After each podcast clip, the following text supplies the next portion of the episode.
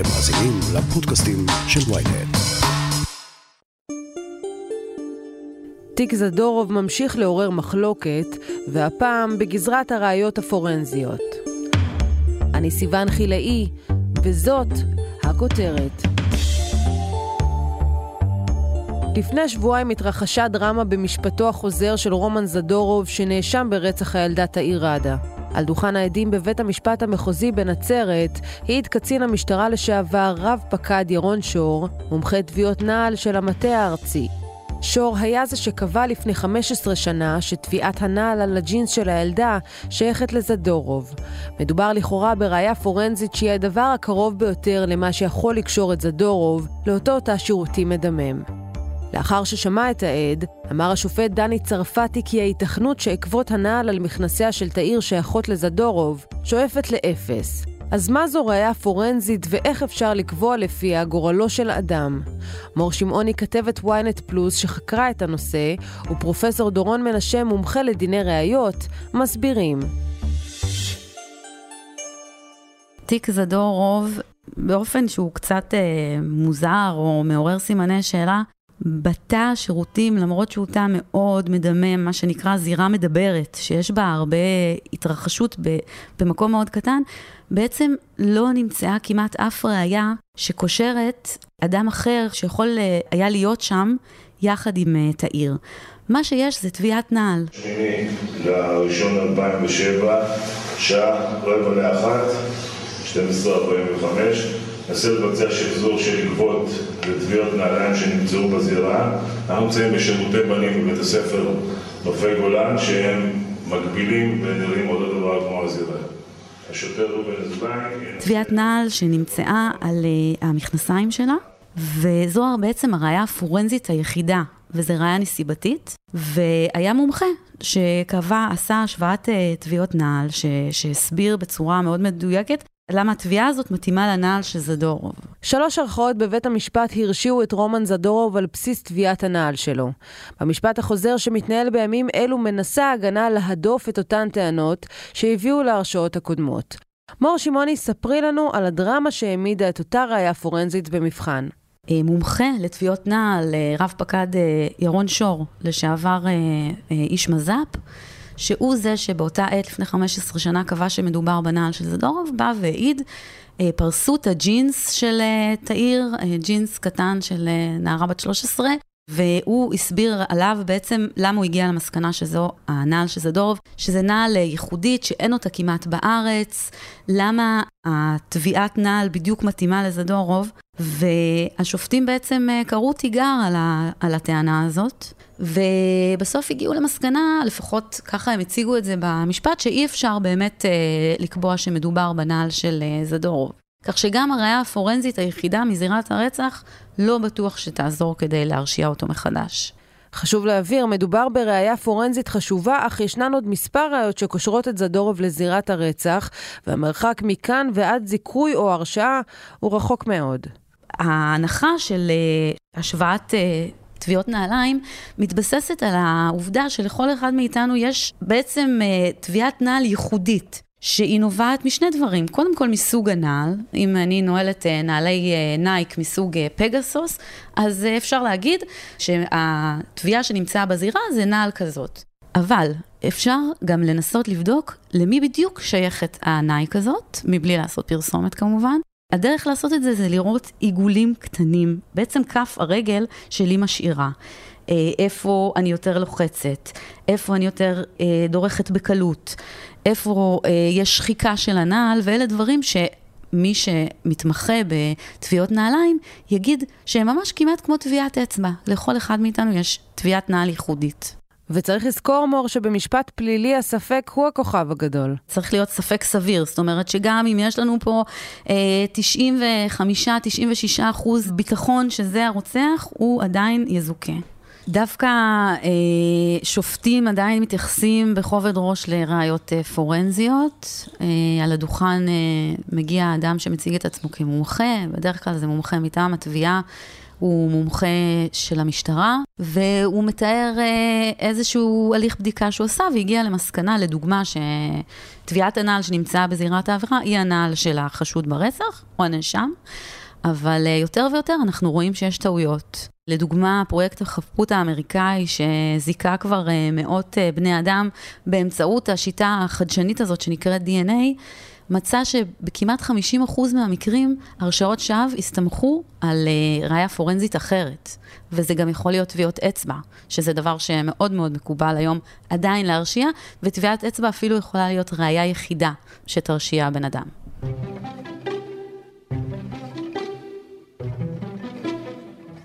כמו שמור התחילה לספר, בארצות הברית קיים פרויקט שעושה מאז 1992 שימוש בטכנולוגיות חדשות, בעיקר מתחום ה-DNA, כדי לפתוח מחדש תיקים חמורים כמו רצח, אונס ושוד.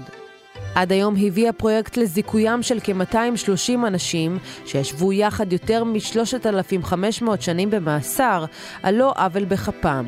כ-10% מהם נשפטו לעונש מוות. ועוד דבר מאוד מאוד מעניין שעשו בפרויקט הזה, זה לקחת את התיקים שבהם התברר שבן אדם הורשע הרשעת שווא, ולבדוק מה הביא להרשעה הזאת. אז במרבית המקרים זה היה זיהוי מוטעה, זאת אומרת, עד ראייה שראה את הבן אדם הזה וטוען שזה האדם שביצע את העבירה, ובזיהוי פנים אנחנו כבר יודעים שמדברים על דבר שנקרא הטיות קוגניטיביות. זאת אומרת שיש ציפיות של אנשים, והציפיות האלה משפיעות על איך שהם רואים את התמונה. אבל יש מצבים שבהם דעות קדומות וכל מיני הטיות שונות כאלה משפיעות על איך שאנשים יזהו פנים. ובמקום השני נמצא ראיות פורנזיות. זאת אומרת, שהייתה טביעת אצבע שנטען שהיא של הנאשם, הייתה שערה שמומחה העיד שהוא השווה את השערה בזירת העבירה לשערה של הנאשם, וזה אותו אדם בוודאות, ועל סמך זה הרשיעו אנשים. ואנחנו יודעים שגם על סמך זה הוציאו אנשים להורג.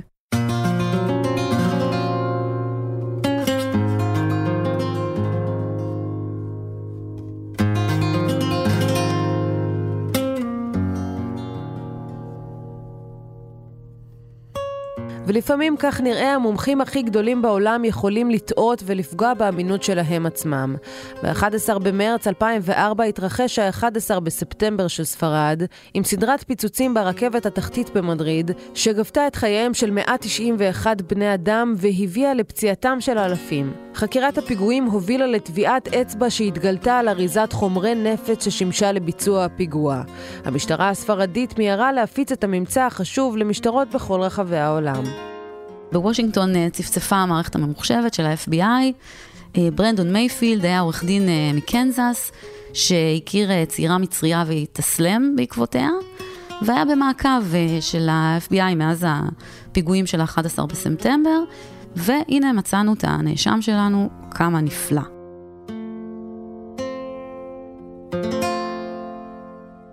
רק שזמן לא רב אחר כך נמצאו המבצעים האמיתיים של הפיגוע הזה, והתברר שלמייפילד אין שום קשר לאירוע הזה. ה-FBI לא התייחס לזה בקלות דעת, והקים ועדת חקירה שתבדוק מה גרם לטעות הפטלית הזאת, ונמצא שהתביעה אומתה, הושרה על ידי בודק בכיר, בודק חיצוני נוסף, זאת אומרת, הכל נעשה לפי הנהלים, אז מה בכל זאת קרה? הטיות קוגניטיביות בלתי מכוונות ובלתי מודעות של הבודקים, שבעצם הייתה להם מוטיבציה מאוד גבוהה לפענח את המקרה. ודוקטור איתיאל דרור, שהוא מומחה ישראלי לפסיכולוגיה קוגניטיבית, עשה המון מחקרים על הנושא הזה של הטיות קוגניטיביות, והגיע למסקנה שבאמת הציפיות של החוקרים יכולות להטעות אותם. וחלילה שלא ישתמע שאנחנו רק מבקרים את הראיות הפורנזיות ומפקפקים באמינותם, חשוב להגיד שלעיתים רבות הראיות הפורנזיות מביאות למציאת האמת, כמו בסיפור הרצח של הדוגמנית ענת אלימלך לפני 24 שנים. דיברתי עם פרופסור אישי אלמוג, פרופסור לכימיה שהיה גם ראש המז"פ, והוא קצת במרכאות הגן על המקצוע שלו, והוא סיפר על אחד התיקים היותר מעניינים שהוא פיענח, וזה הרצח שכולם מכירים של ענת אלימלך בירושלים, שנרצחה על ידי בן זוגה דוד אפוטה, שירה בה והתאבד. וכשהחוקרים הגיעו לזירה הקשה הזאת, הם מצאו שהאקדח היה בידיים של ענת, והגיעו למסקנה מאוד מתבקשת שהיא זו שרצחה את בן זוגה והתאבדה, אבל זה היה מאוד מאוד מפתיע ולא מסתדר, ופרופסור אלמוג עשה את הבדיקות הבליסטיות שלו, שזה בעצם כל מה שקשור בהשוואת כלי נשק וחומרי נפץ, והגיע למסקנה שמי שהחזיק באקדח היה דווקא הפוטה ולא ענת אלימלך. ובצורה כזאת, גם אחרי מותה, וגם אחרי שכבר לא היה נשאר את מי להאשים, אבל לפחות לא נשארה לה המורשת הנוראה הזאת של להיות רוצחת, אלא שאנחנו יודעים היום שהיא הייתה הקורבן של הרצח הזה.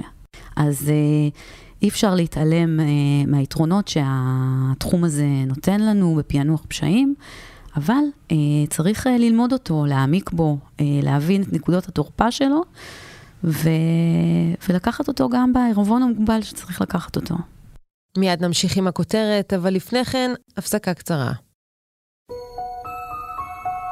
היי, אני משי היד, ואני רוצה להזמין אתכם לאבק פיות, פודקאסט דיסני המצליח ביותר בישראל. לא, זה לא פודקאסט לילדים. בכל פרק ניצא למסע נוסטלגי בעקבות הסיפורים הכי מעניינים של חברת האנימציה הגדולה בעולם. הכוכבים המפתיעים שעמדו מאחורי הדמויות של מלך האריות, מולן, אלאדין, פוקאונטה, סביבת הים הקטנה.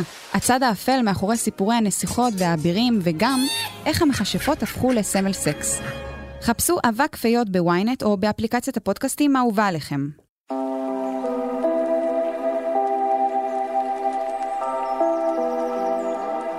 פרופסור דורון מנשה, אתה מומחה לדיני ראיות באוניברסיטת חיפה. יש נקודות תורפה לראיות פורנזיות? באופן כללי לראיות מדעיות, להבדיל מראיות שהייתי קורא אותן אינטואיטיביות, יש נקודות תורפה. אם אני אקח למשל, ראיה כמו בריחה של נאשם מזירת העבירה. זו ראיה שאני מכנה אותה ראיה אינטואיטיבית. מדוע? משום שהשרשרת העסקית שהראיה הזאת מציעה, היא דבר שאפשר באינטואיציה. זאת אומרת, אנחנו מסתכלים על הבריחה ואנחנו לומדים מזה על פחד, לומדים מזה על תחושת אשם, והאשם יכול ללמד על אשם. זה דברים שבאופן אינטואיטיבי כל אדם יכול לעשות, בפרט שופטים שלא, הם אינם מקצוענים בשום תחום, פרט בשפיטה. למעשה, ראייה פורנזית היא עובדה שבתיאוריה היא לא נגישה לשופטים, היא לא נגישה לאינטואיציה, להיגיון הרגיל, ולכן מה שעושים בתי המשפט, הם מזמנים מומחים. אבל כאן מתחילה בעיה חדשה, איך לסמוך על דברי המומחים, איך להעריך את מהימנותם, מנתן העובדה שלשופטים אין ידיעה מדעית. למעשה אין הגדרה רשמית למה היא ראייה פורנזית ומה לא. נכון, אם כי הייתי אומר שבאופן כללי, מכיוון שאנחנו הגדרנו את הראיות הפורנזיות כראיות מדעיות, אז יש מבחנים, המבחן הראשי, הוא מבחן שהתקבל בשנת 2002, מבוסס על מה שקרא מבחן דאוברט, המבחן של הינתנות להפרחה, תיאוריה שניתנת להפרחה, אבל למעשה רוב הראיות הפורנזיות לא עוברות המבחן הזה, ובעצם מה שבית המשפט עושה, זה מנסה לראות אם יש איזושהי התמחות מסוימת, שהיא התמחות פרקטית, שבנויה על יסודות מדעיים, מה שברור, זה שהם מנסים מאוד מאוד להימנע ממה שנקרא מדע זבל או פסאודו מדע, אבל אין איזשהו קו, אין ירלקמוס לעניין הזה, זה באמת דבר ששונוי במחלוקת, יש ראיות מדעיות שיותר מקובלות, כראיות פורנזיות, ויש כאלה שלא מקובלות, למשל, אני אתן לך דוגמה, השוואת שיער באמצעות מיקרוסקופ, נחשבת, היו משתמשים בה, נחשבת כבר מדע זבל, לעומת זה כולנו יודעים ש-DNA וטביעות האצבע זה ראיות מאוד מאוד חזקות, שהם נחשבים בתחום הפורנזי, עקבות נעליים נמצאות ככה איפשהו באמצע. לומדים את התורה הזאת? איזו הכשרה עובר מומחה לראיות פורנזיות? כן, אז יש גם עניין של התמחות, שהיא התמחות פרקטית, יש גם כמובן הכשרות מקצועיות, הם מתנסים, כמו שאמרתי, במקרה אמת, יש מוסדות אקדמיים מעוטים שמתמחים מדע פורנזי, למשל, בפקולטה המשפטים באוניברסיטה העברית יש מסלול מוסמך בהתמחות במדע פורנזי, במחלקה לכימיה באוניברסיטת אריאל יש גם איזושהי התמחות בכימיה פורנזית, אבל באמת העיקר זה אותה התנסות במקרה אמת, אותה פרקטיקה שנלמדת מהניסיון, שבתי המשפט מאוד מתייחסים אליה כפקטור מאוד משמעותי למומחיות הנדרשת.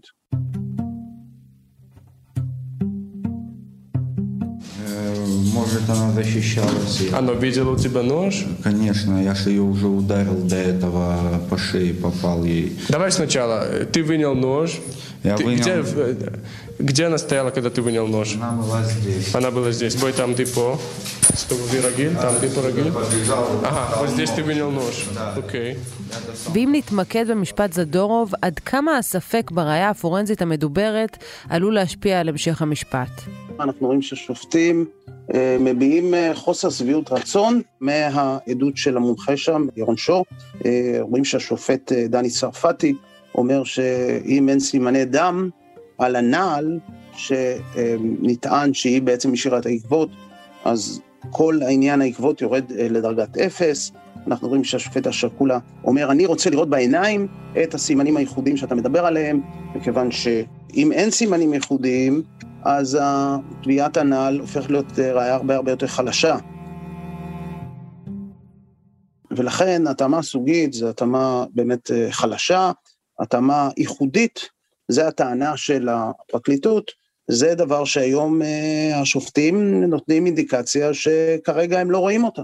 בכל זאת עברו 15 שנה מהאירוע, היום יש טכנולוגיות חדשות שמאפשרות לבחון את אותן ראיות בצורה יסודית יותר?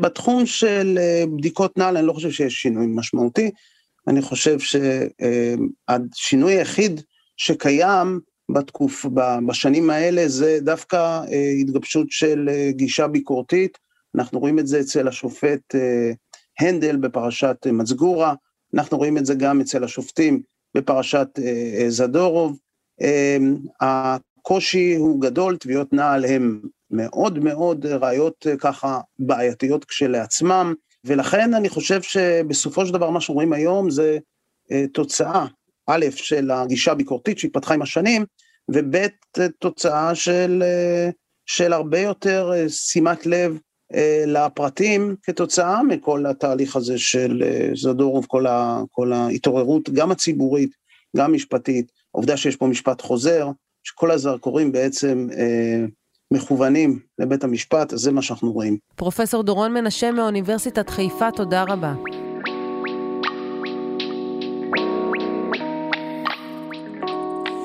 מור, את מעלה בכתבה שלך בוויינט פלוס את הטענה בקהילת המשפט שקובעת פורנזיקה שווה מדע זבל. אפשר ללכת כל כך רחוק עם הכפייה הזאת?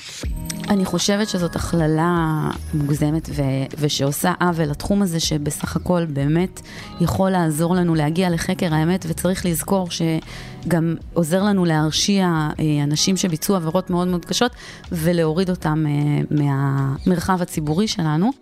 כמו שמסיקה כל ועדה שבדקה את הנושא הזה, גם בארצות הברית, גם באירופה, ועכשיו גם ועדת דנצינגר בישראל, מדברים על זה שצריך להתייחס לדבר הזה כאל עוד שיטה, צריך להתייחס לזה כאל עוד מימד, אבל לא לתת לזה, זה תלוי כמה משקל נותנים לדבר הזה.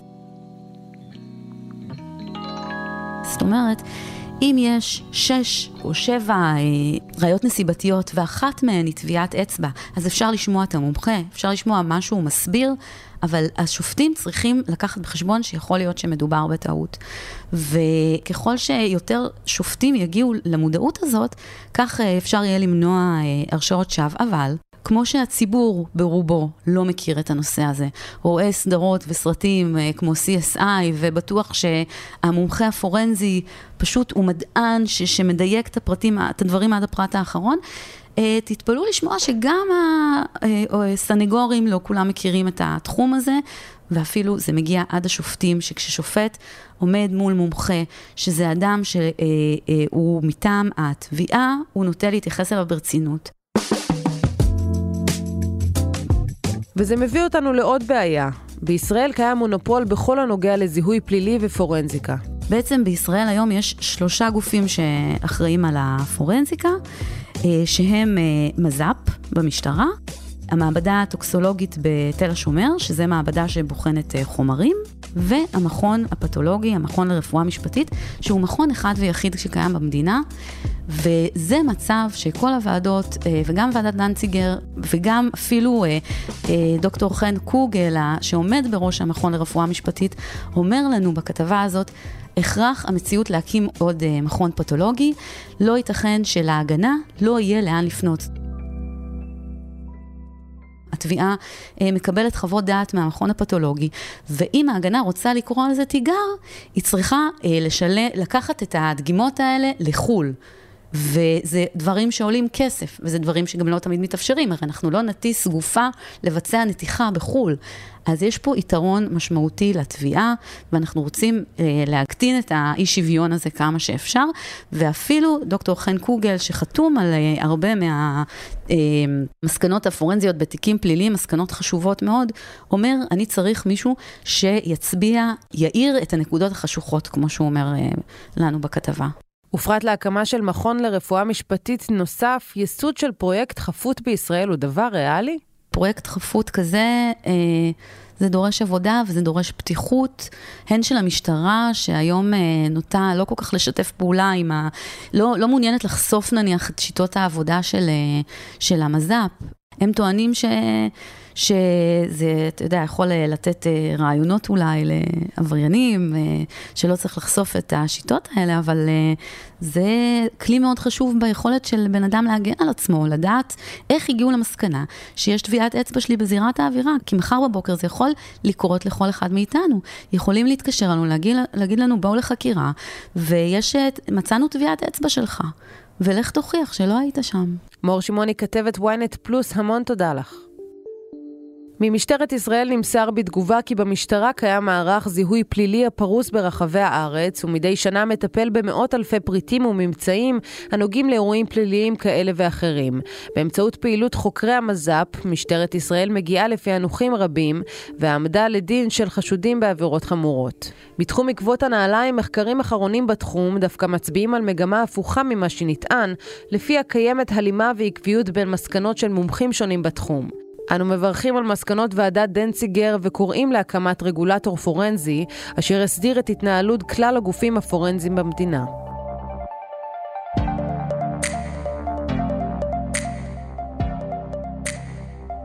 עד כאן הכותרת להפעם. אתם מוזמנים לעקוב אחרינו בוויינט, ספוטיפיי ובכל אפליקציות הפודקאסטים באשר הן. תוכלו למצוא שם פרקים נוספים על עולם המשפט, כמו לבחור את האיש החזק בישראל. דרגו אותנו באפל פודקאסט ושלחו את הפרק לחבר שעדיין לא שמע את הכותרת של היום. עורך הפודקאסטים שלנו הוא הורון טוביה, גיא סלם סייע בעריכה ודניאלה מוסי הפיקה את הפרק. על הסאונד ניסו עזרן.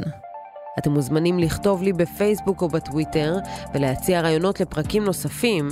עטילה שומפלבי הוא גם חבר בצוות הכותרת. אני סיוון חילאי, מחר נהיה כאן שוב עם פרק נוסף.